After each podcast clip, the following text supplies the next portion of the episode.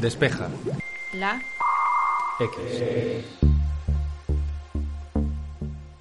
Se acercan las navidades en medio de un clima complicado a la hora de planear futuras compras y regalos. Falta de stock, problemas de suministros, precios que no dejan de subir. Así que hemos invitado a dos expertos en el tema, Andrés Morte, coordinador de Magnet, y a Javier Bastor, editor en Sataka, para que nos ayuden a entender qué está sucediendo y nos ofrezcan una serie de recomendaciones que nos ayudarán a evitar inconvenientes. Esto es Despeja la X, mi nombre es Santi Araujo y comenzamos. Andrés se encarga de hacer un repaso a los problemas de escasez que llevamos experimentando en los últimos meses. Una situación que, como veremos, es transversal y va en aumento. Si hay una palabra que mm, sea muy familiar a día de hoy en la mente de los lectores, es la palabra escasez. Eh, vivimos desde eh, principios del año pasado aproximadamente una dinámica en la cual China y el resto de países productores nos quieren enviar sus productos, pero hay dos problemas fundamentales. Primero, que no hay contenedores que esto es un asunto bastante sorprendente viniendo de la era en la que venimos del hiperconsumismo, y segundo, que eh, todo lo que queremos comprar está mucho más caro. El problema de los contenedores se remonta a una dinámica mm, finalizando 2020 por la cual los proveedores y los productores habían escalado durante 2020 su nivel de mm, producción y facturación en base a, pues bueno, lo que ellos creían que era la demanda decreciente de 2020. Es decir, las fábricas cerraron líneas, las minas dejaron de explotar eh, carbón u otros minerales, las plantaciones madereras dejaron de explotar madera, etcétera, etcétera, etcétera. ¿Qué pasa a finales de 2020? Que conforme van acabando las restricciones, la demanda va en aumento. ¿Y qué sucede? Que todos esos productores no escalan su producción a los volúmenes prepandemia y que nos encontramos con una especie de decalaje.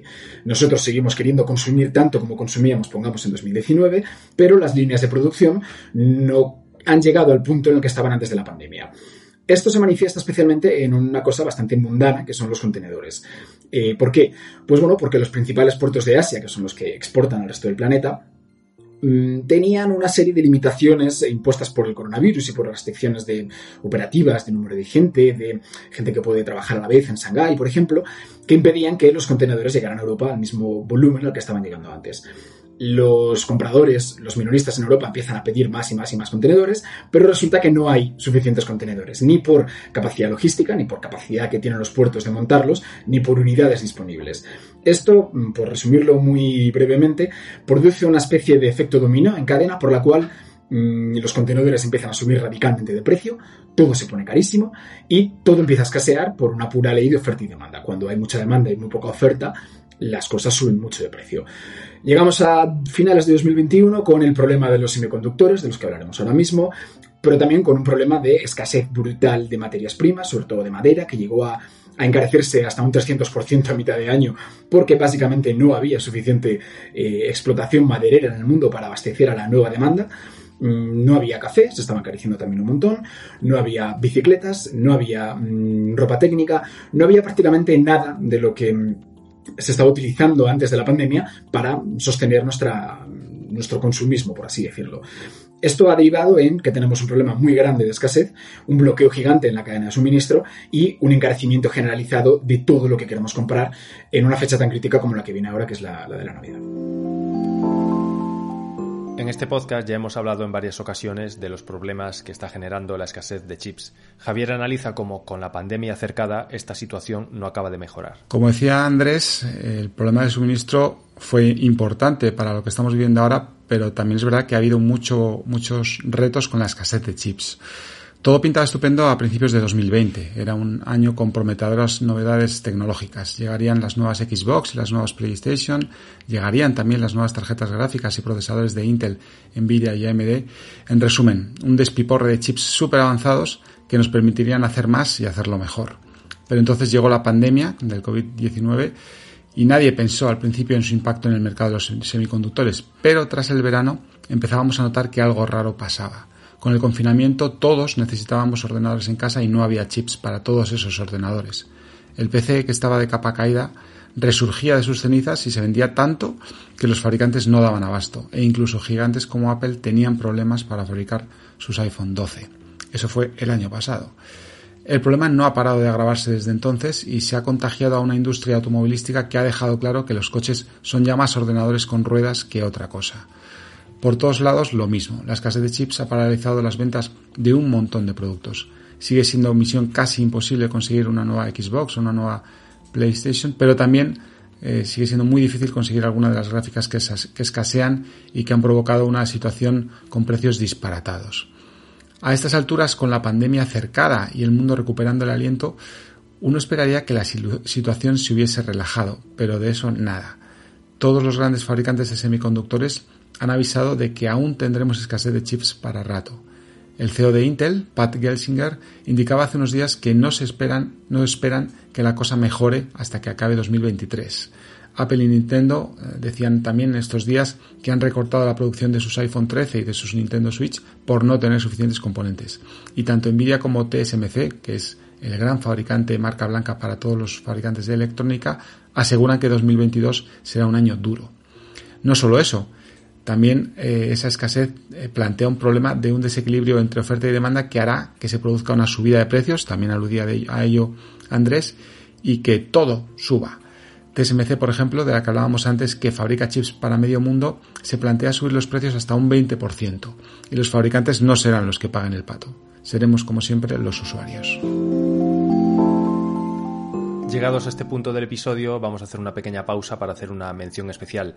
Ya están disponibles las entradas para los premios Sataka Orange 2021, que se celebrarán el próximo 18 de noviembre en los cines Capitol de Madrid y estará presentada por Joaquín Reyes.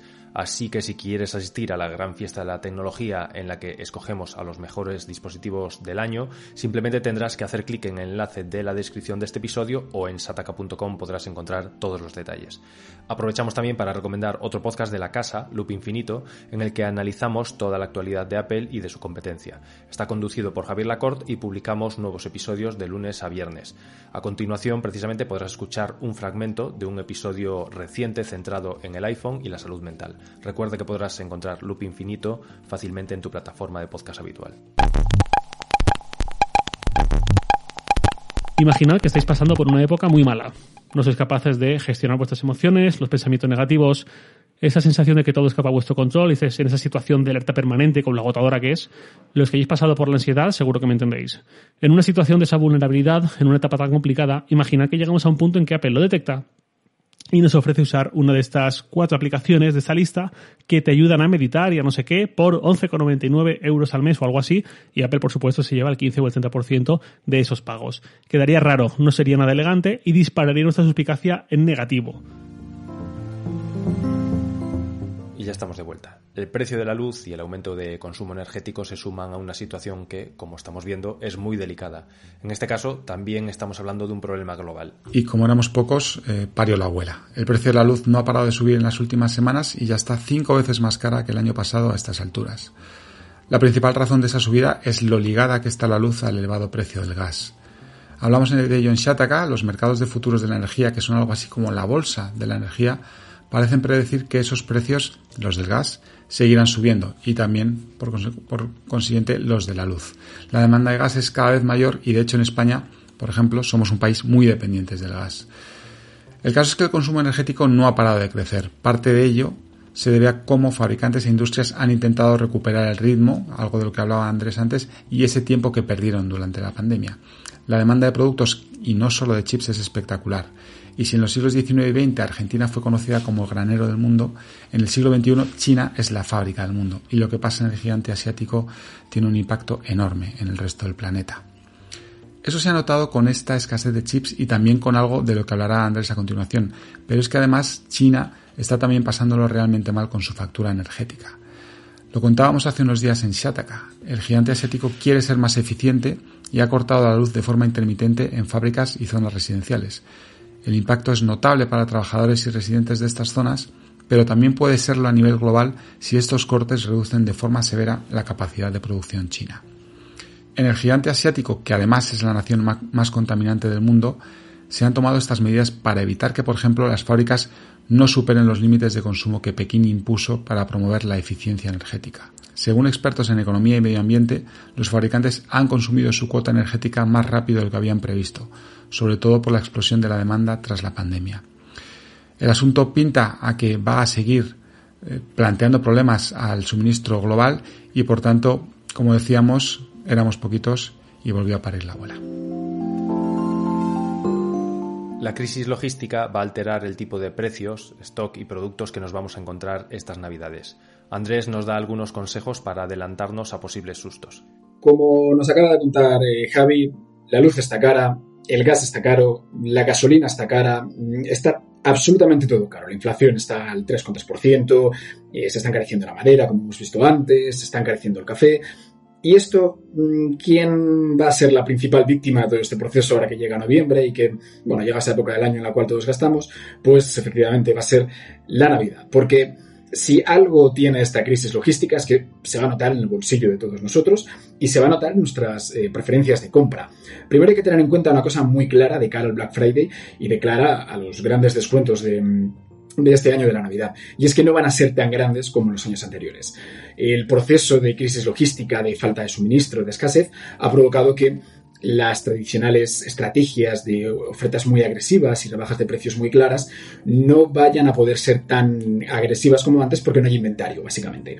Eh, cuando antes veíamos ofertas de un 50% a la baja en un producto, se debía fundamentalmente a que el minorista en cuestión tenía un stock gigantesco y se lo quería quitar de encima. Podía quitárselo de encima, tenía ese músculo. Ahora no hay stock. Y como no hay stock, no se puede ajustar tanto el precio en los descuentos. Pero hay otro problema añadido a todo esto. Y es que si estamos hablando de que no hay contenedores, de que la mayor parte de cosas que compramos vienen de China y de que ese transporte está bastante canino y leonino, lo que significa es que seguramente no tengamos la capacidad, como hemos tenido estos años, de comprar específicamente el regalo que nosotros queríamos para nuestro familiar querido en las fechas em, estimadas, por así decirlo. Eh, no significa que no vayamos a comprar regalos por Internet como hemos hecho todos los años. Significa que probablemente aquellos regalos en los cuales tenemos un interés más concreto y más específico van a ser más complicados de encontrar y se van a pagar un precio mucho más alto del que se estaba pagando antes. Todo esto, en definitiva, lo que significa es que la crisis logística va a alterar decisivamente la Navidad de un modo en el que quizá vaya más allá este, este, de, esta coyuntura. Nos habíamos acostumbrado durante mucho tiempo a tener una serie de consumo basado muy en la oferta y en el descuento. Llevamos unos años en los cuales los consumidores hemos aplazado nuestras decisiones de compra a esos momentos del año en los cuales sabemos que el vendedor va a bajar mucho el precio, ya sea en el día del soltero, ya sea en el día de Amazon, en el Prime Day, ya sea en el Black Friday o ya sea en las rebajas de verano o de invierno. Esto se debía a que estábamos sumergidos en una dinámica en la cual el minorista no operaba a pérdida, evidentemente, pero sí operaba, operaba con márgenes mucho más ajustados y con unas estrategias mucho más agresivas por la mm, dinámica de mm, consumo global, de importación desde China, etcétera, etcétera. Lo que puede significar la crisis logística a medio plazo es que mm, este sea el actual status quo, que la forma de consumir que teníamos vaya en recesión poco a poco y que ahora optemos por unos precios un poco más altos de los que pagábamos, unos productos mm, quizás menos ubicuos y menos disponibles en tiempo récord como los que teníamos antes y quizás fabricados en zonas mucho más próximas al mercado de, de consumidores. Esto ya se verá si se queda así o no.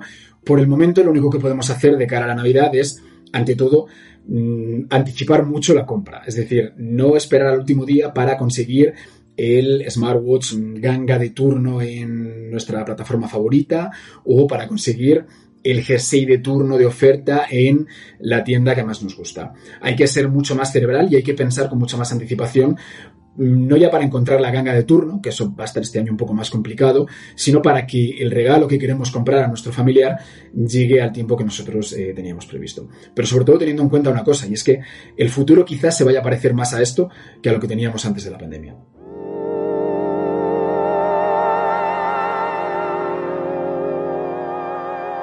Si hay algo que siempre funciona como regalo de Navidad y de lo que no tendrás problemas de suministros es un episodio de este podcast. No contiene trazas de frutos secos y necesitas muy poca luz para poder reproducirlo, doble combo. Mientras eliges cuál episodio enviarás a tus seres queridos, nosotros iremos preparando el de la semana que viene en el que contaremos con un nuevo tema y nuevos invitados. Desde aquí queremos dar las gracias a todos los que nos dejáis comentarios en iBox, en iTunes y también en las redes sociales. Desearos que paséis una feliz semana y hasta el jueves que viene.